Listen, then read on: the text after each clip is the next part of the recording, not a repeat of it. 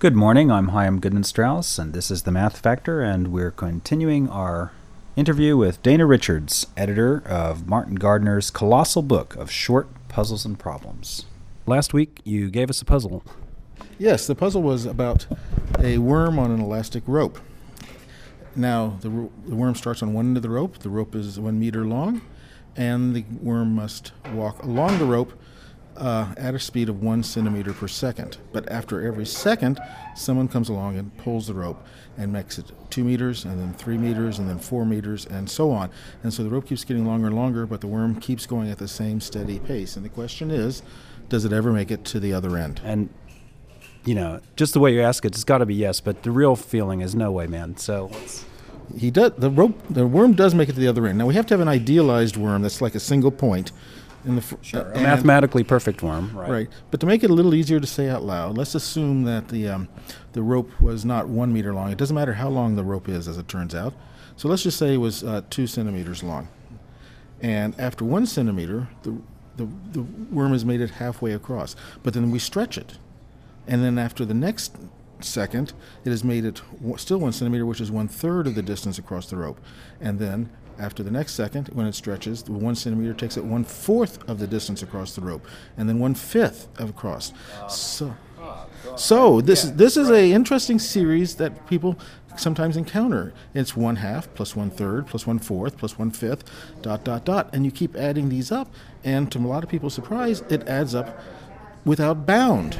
So. Um let me just interject for our listeners something about this. So, like one half plus a fourth plus an eighth plus a sixteenth or something, that series sums up to something. It sums up to one. But this amazing series, the harmonic series, one half plus a third plus a fourth, it's staggering that that it, it takes to get to like 10 it takes something like um, a million terms right That's and right. it's it's a very slow growing series and, and it's so glow, slow growing that a lot of people imagine it's going to slow down and stop it, right. but it's, it's what we call a divergent series and it will grow without bound and therefore if the worm waits long enough it will have accumulated enough to overtake that, the total distance. That's really a brilliant problem. Yeah. And it, it, it's great that it has a real mathematical core to it. Well, all good problems do. Uh, there are some problems which are just just you know cobbled together and there's a lot of silly constraints. But those aren't the ones that we'd like to talk about. And they're not the ones that are included in the book.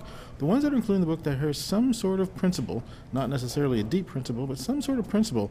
And this is a very nice one the, the divergence of the harmonic series. Now for people who want to know how slow it grows it ro- grows roughly in a logarithmic pace. That is to say if you add up the first n terms of the harmonic series, it'll be about the natural logarithm of n. And if you know much about logarithms, it's a very slow growing function. It's about twice the number of digits in n, roughly. Yes. So yeah, it's about the yeah number of digits in n. So uh, uh, you know you can have an astronomically large numbers, and the lo- and the logs are quite small, and uh, so that's very that's awesome. That's really it cool. is. I like this uh, that the, the the these things come out and if you read the book, you'll find all all manner of puzzles like this that, that illustrate one or other avenue or corridor, as I like to say, in, into the uh, world of, of math. Do you have uh, another sample for us? Sure. Let's try another problem. Uh, this is a geometric problem, and it's not so hard if you were to draw it, but it's, it's more fun to do in your head.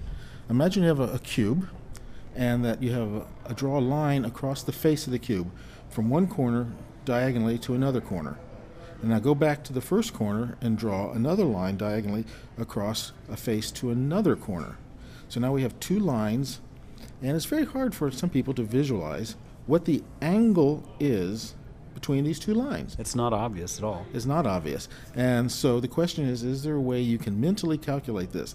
Obviously, you don't want to do any complicated geometry. There should be a little trick, a simple way of seeing in your mind. Maybe looking at it the right way. So looking at the right way. Right. Next week, we'll give you the answer. Okay, thank you very much. I have to confess, you know, we use the, the book all the time. It's a fantastic resource of all this kind of stuff. Many of these, the puzzles in the book will be familiar to long term uh, Math Factor listeners. So thank you very much for. Well, I should that say that the reason some of these puzzles are familiar to the listeners here, but to the listeners everywhere, is that some of these puzzles have become classics and have been repeated by many other people. Though even they, even though they first got their start in the column, because remember the column started back in 1957, and so we've drawn from um, 25 years of, of of material, and so there's a lot. It's of, comprehensive too. It's comprehensive. It, it Right. concludes every single puzzle that appeared in And the the- Scientific and the name American of the column.